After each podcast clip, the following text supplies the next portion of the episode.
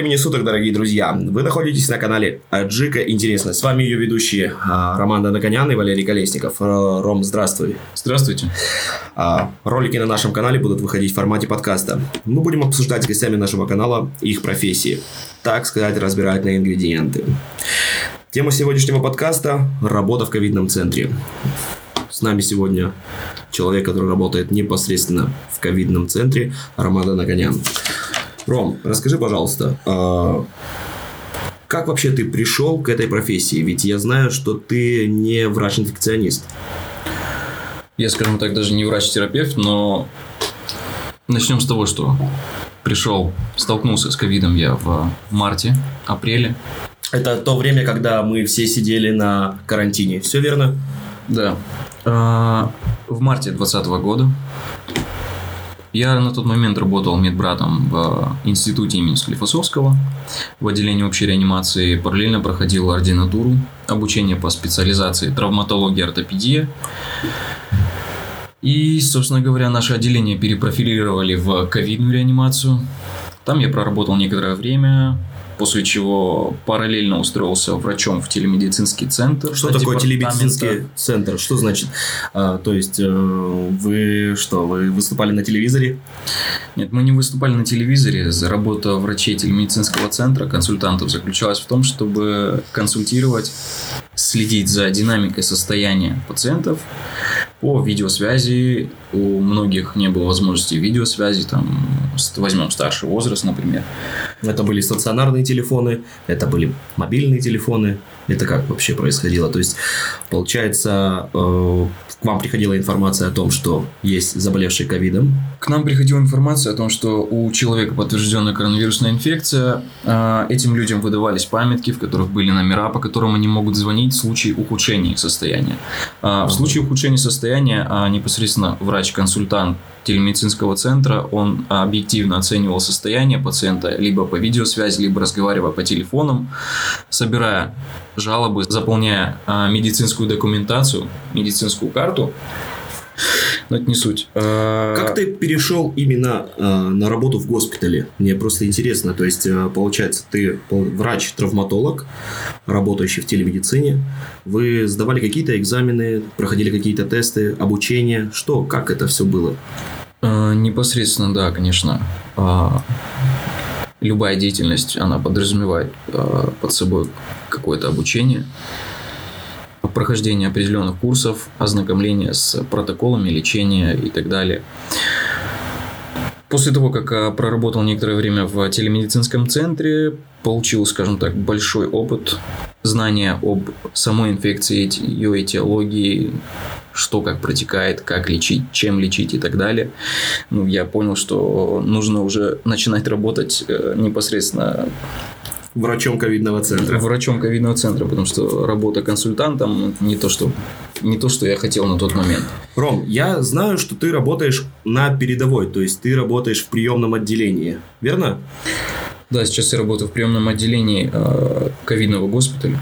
Мне бы хотелось узнать, э, как проходит прием пациентов. То есть, э, условно, я заболел, меня привезли к тебе, или Тебя не сразу привозят ко мне. а, То есть- людей не сразу привозят э, в отделение, в ковидные госпиталя, стационары и так далее. Изначально пациентов э, наблюдают, лечат э, врачи амбулаторного звена.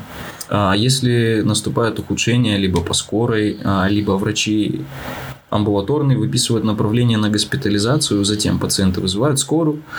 Скорая либо э, через компью- центр компьютерной томографии поликлиники после обследования, там, где делают компьютерную томографию, везет пациента в стационар, а, либо сразу везет пациента в стационар. Вот. Ну, как-то так. Пациенты, то есть, поступают в ковидные госпиталя, стационары после обследования. Обследование в компьютерном центре компьютерной томографии. Там, где Мгм. непосредственно выставляется диагноз ковидной, ну, ковидной пневмонии различной степени поражений. КТ-1, КТ-2, КТ-3, КТ-4. Это, то есть, э, давай объясним, что это от 0 до 25%. КТ это... КТ-1 от 0 до КТ-1, да, 25%, от 25 до 50 это уже Ну и градация по КТ-2. 25% до четвертой. То есть идет, если градация четвертая степень, это получается от 75 до 100% поражения легочной системы, я так понимаю. Да, но чаще уже пациенты пациенты с КТ-4, они находятся в отделениях либо реанимации, либо в многопрофильных стационарах. Ну, то есть, это вот эти вот штуки, которые подключают их э, к системе жизнеобеспечения. Да, непосредственно так. Угу, интересно. А, слушай, хотел бы задать тебе такой некий вопрос. А, как долго вообще находятся пациенты в вашем госпитале? В нашем госпитале среднее нахождение пациентов ну, то есть, около 4-5 дней. Ну, то есть, получается, это вот если мы берем по градации, то есть, понятное дело, что 75 до 100, это КТ-4 ваш э, находится, скорее всего, они в специализированных больницах, так сказать, госпиталях и прочее. Ну, к нам поступают пациенты КТ-1, КТ-2, КТ-3, КТ-4. То есть, КТ-4 реже поступает или как? Четвертый, четвертая степень поражения, она к нам не поступает, потому что она подразумевает под собой уже осложнения со стороны легких. Ага. Это острая дыхательная недостаточность. И у нас есть в госпитале отделение реанимации. Ага. Но чаще эти пациенты поступают уже в другие стационары. То есть среднее нахождение, если легкая степень, это от 4 до 5-6 дней, не Нет, более. Именно средний койко-день считается 4-5 дней. Ага. Пациенты есть... могут находиться как, ну, пациенты в среднем чаще находятся и больше, ну, около недели. 5-6-7 дней. Слушай, ну вот я приехал, да, меня привезли условно в больницу, а, в госпиталь. Нужно ли мне вести с собой какие-то вещи, то есть а, постельное белье, прочее, прочее? Какую-то еду, должны ли мне родственники, есть ли вообще у меня связь с родственниками в это время? Ну, начнем с того, что как проходит весь процесс поступления. Скорая привозит пациентов с сопроводительными листами, в которых указаны параметры, с которыми поступает пациент. Это сатурация. Э, многим уже далеким даже людям от медицины известен этот параметр, как насыщение крови кислородом. Угу. Вот, давление, температура и так далее сколько человек болеет. После того, как мы принимаем пациента, если он нам подходит по профилю, если у него нет острой хирургической патологии, принимаем, оформляем этих пациентов, обследуем, делаем при необходимости повторную компьютерную томографию, также делаем э, ЭКГ, берем анализы на кровь и повторно берем мазок ПЦР на ковид. Вот. По поводу оснащения госпиталя, тут э, госпиталь оснащен по максимуму, можно так сказать. Э, все пациенты, которые поступают, э, на них есть и одежда, также есть трехразовое питание. То есть пациенты, которые поступают к вам в госпиталь, они не нуждаются в обеспечении, то есть э, со стороны своих родственников. То есть родственники к ним не приходят, как в понимании обычного. Там. Да, и так как это инфекционный стационар, учитывая эпидемиологическую обстановку, никакой контакт э, с родственниками не предусмотрен. Ну, родственники могут только передать э, необходимые там вещи и так далее, установленные часы. Ну, то есть, э, там, бритвенные станки какие-то условно, или этого тоже не, не, не стоит? Тут даже это предусмотрено, есть определенный гигиенический набор. А, не знаю, как это... другие госпиталя и так далее, но ну, у нас предусмотрен сейчас... там гигиенический набор, в котором есть все необходимое для личной гигиены. А, слушай, Ром, а, вот еще некий такой вопрос. А, каковы последствия а, ковидной инфекции, когда ты, так сказать, выздоровел от нее? То есть, э, я вот переболел ей. Я знаю, что у некоторых людей э, вкус очень поздно возвращает, обаяние, то есть э, много кто не чувствует этого. Каковы в целом последствия? Если брать серьезные последствия, то это может быть острая дыхательная недостаточность, а острый респираторный дистресс-синдром, но это уже другая категория последствий. Как таковых последствий после пневмонии ковидной, а, они есть, безусловно, но легкий у нас такой орган, который, а, если даже останется несколько долей одного легкого, человек может э, жить, функционировать на как, практически все 100%. То есть э, легкие, они восстанавливаются. Последствия могут быть такие, что очень часто на слуху есть такая тема, как ковидная энцефалопатия. Ковидная энцефалопатия – это… Ты с чего хорош, ну, вкручиваешь, рассказываешь, что это такое. Это интересное слово. Ковидная энцефалопатия – это, скажем так, нарушение нервной системы, которое характерно для людей, которые либо болеют ковидной инфекцией, либо переболели. Это может быть повышенная нервозность, там, раздражительность и так далее. Люди очень остро реагируют на шум, на свет и так далее. Ну, у, то есть, ну, получается условно... Различная симптоматика. То есть, деле. получается условно, если которые синдромы, которые обычно прививают, это то есть э, потеря обаяния и потеря вкусовых качеств, она еще дополняется последствием того, что ты можешь э, плохо реагировать на яркий свет, на яркий шум, на, на громкий шум. То есть, в целом оно затрагивает все.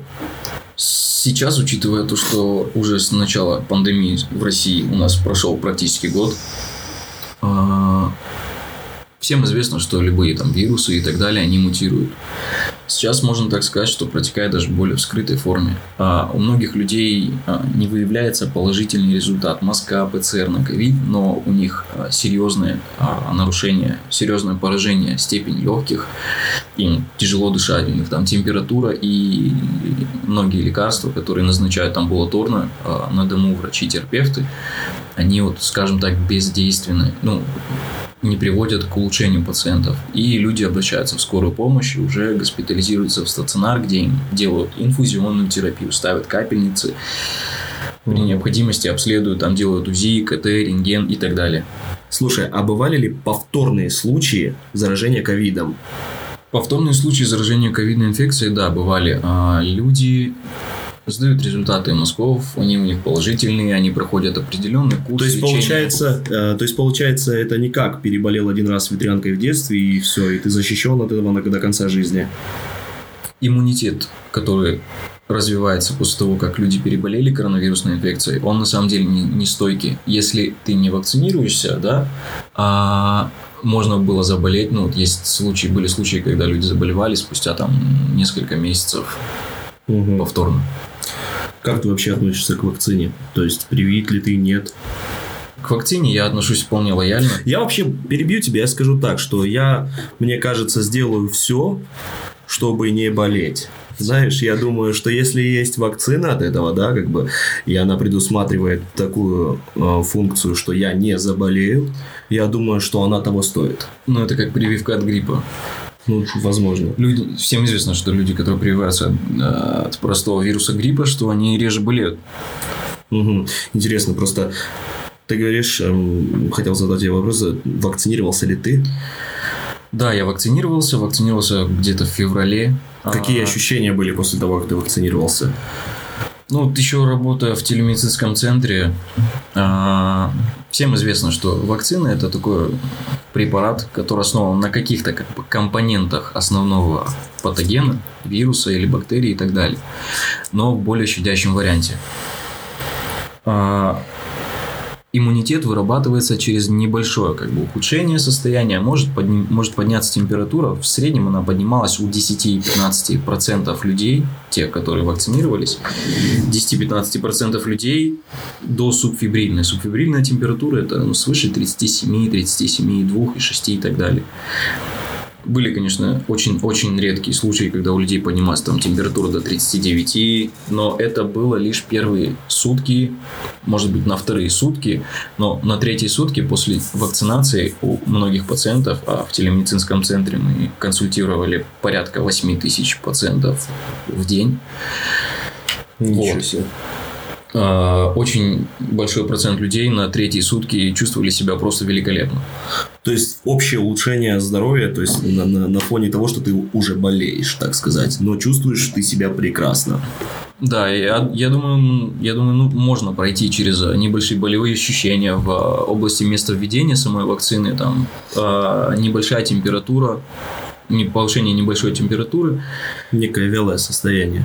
Да, безусловно, общая слабость, могла быть там боль в мышцах, э, головная боль и так далее. Но на вторые-третьи сутки пациенты чувствовали себя вполне удовлетворительно. Собственно, и я, у меня повысилась температура после того, как я сделал первую вакцину введения первой вакцины.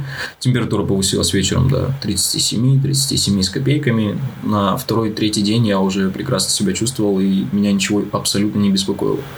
Слушай, вот так а, перейдем обратно к той теме про случай повторного возражения. Были ли ну, действительно примеры того, что ты там обследовал человека, он у вас выздоровел, вы его отпустили на домашнее там лечение, и через некоторое время вот этот же человек возвращался к вам в госпиталь. Да, безусловно, такие случаи были, есть. Интересно мне еще знать, что а, насколько в целом рассчитан ваш госпиталь? То есть, какое количество койко-мест, правильно если сказать, Да, да. а, вмещает ваш госпиталь? Непосредственно наш, он рассчитан на около 1300, 1340, из которых там порядка около 40 это реанимационные койки. Интересно. А получается, если такое количество человек, значит, естественно, там должно быть невероятное количество персонала. Ну да, чтобы ну, Все это обеспечить нужно, мне кажется, невероятное количество персонала, которое... большое количество персонала, который работает для того, чтобы всем, всем этим людям было комфортно. Ага, интересно. Твое мнение, Ром, э, вообще в целом, когда нам стоит ожидать окончания или вообще стоит ли нам его вообще ждать? То есть в какой-то момент мы опять... Конца придем- пандемии. Да, то есть мы опять в какой-то момент придем условно к тому факту, что мы сядем а, опять на карантин, нас перегруппируют, опять за- за- забудем про работу, будем сидеть дома, работать. Я бы сказал так, что это зависит от каждого человека. Мгм. Если никто не будет пренебрегать ношением средств индивидуальной защиты, не будет говорить, как по началу этой пандемии. Да, все это ерунда, никакого вируса нет. Но на самом деле это не так, и многие в этом убедились. Я думаю, это 22 год. Весна, может быть, 22 года. Это мое субъективное мнение. Насколько это может закончиться в плане того, что количество массовой госпитализации. Опять же, здесь играет большую роль очень сезонные заболевания. Это связано с тем, что, допустим, летом а, в прошлом году мы видели большое снижение, да, улучшение эпидеми- эпидемиологической обстановки. Это было связано с тем, что просто на солнце при большой температуре вирус погибал. А, Но есть сезонность зима, весна, лето, осень, а, в которую А я просто прошу заметить, в Москве... повышается Да, а я просто, да, хочу заметить, что в Москве это как будто бы очень много времени. Как будто бы месяцев 9 в Москве холодно. Слушай, Ром, а, опять же, как мнение врача, естественно, всем будет интересно послушать, а, когда мы вернемся к нормальной жизни, когда закончится эта эпидемия, закончится ли она вообще? Недавно я слышал прогнозы до 25 года, но по моим субъективным размышлениям можно представить это ну, где-то середина 22 года, возможно. Опять же, это зависит от каждого человека, потому что в первую волну после снятия каких-то ограничений многие люди позволяли себе вольности и все просто, скажем так, грубо забили на средства индивидуальной защиты, что, естественно, привело, опять же, к негативным последствиям и к росту заболеваемости. Интересно. Что ж, носите маски и перчатки, господа. Подводя итог, а, мы можем сказать, что болезнь мы победим. Никуда мы не денемся. Ну что ж, дорогие друзья, сегодня мы обсудили с Романом работу в ковидном центре. Подписывайтесь на наш канал, оставляйте комментарии, оценивайте нашу работу лайком или дизлайком, нажимайте на колокольчик. Всего доброго и до новых встреч!